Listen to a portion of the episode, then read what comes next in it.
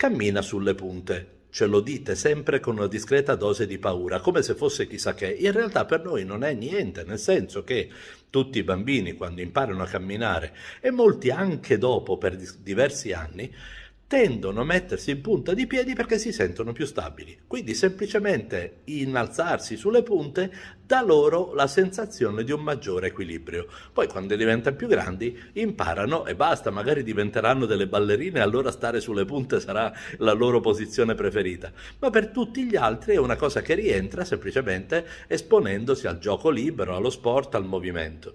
Allora cosa forse vi fa paura? Il fatto che ci sono delle forme di paralisi cerebrale infantile in cui il bambino che ha un problema grosso Stai ascoltando Dottor Beppe di Pediatalk. Cercaci sui social o vai su pediatalk.it.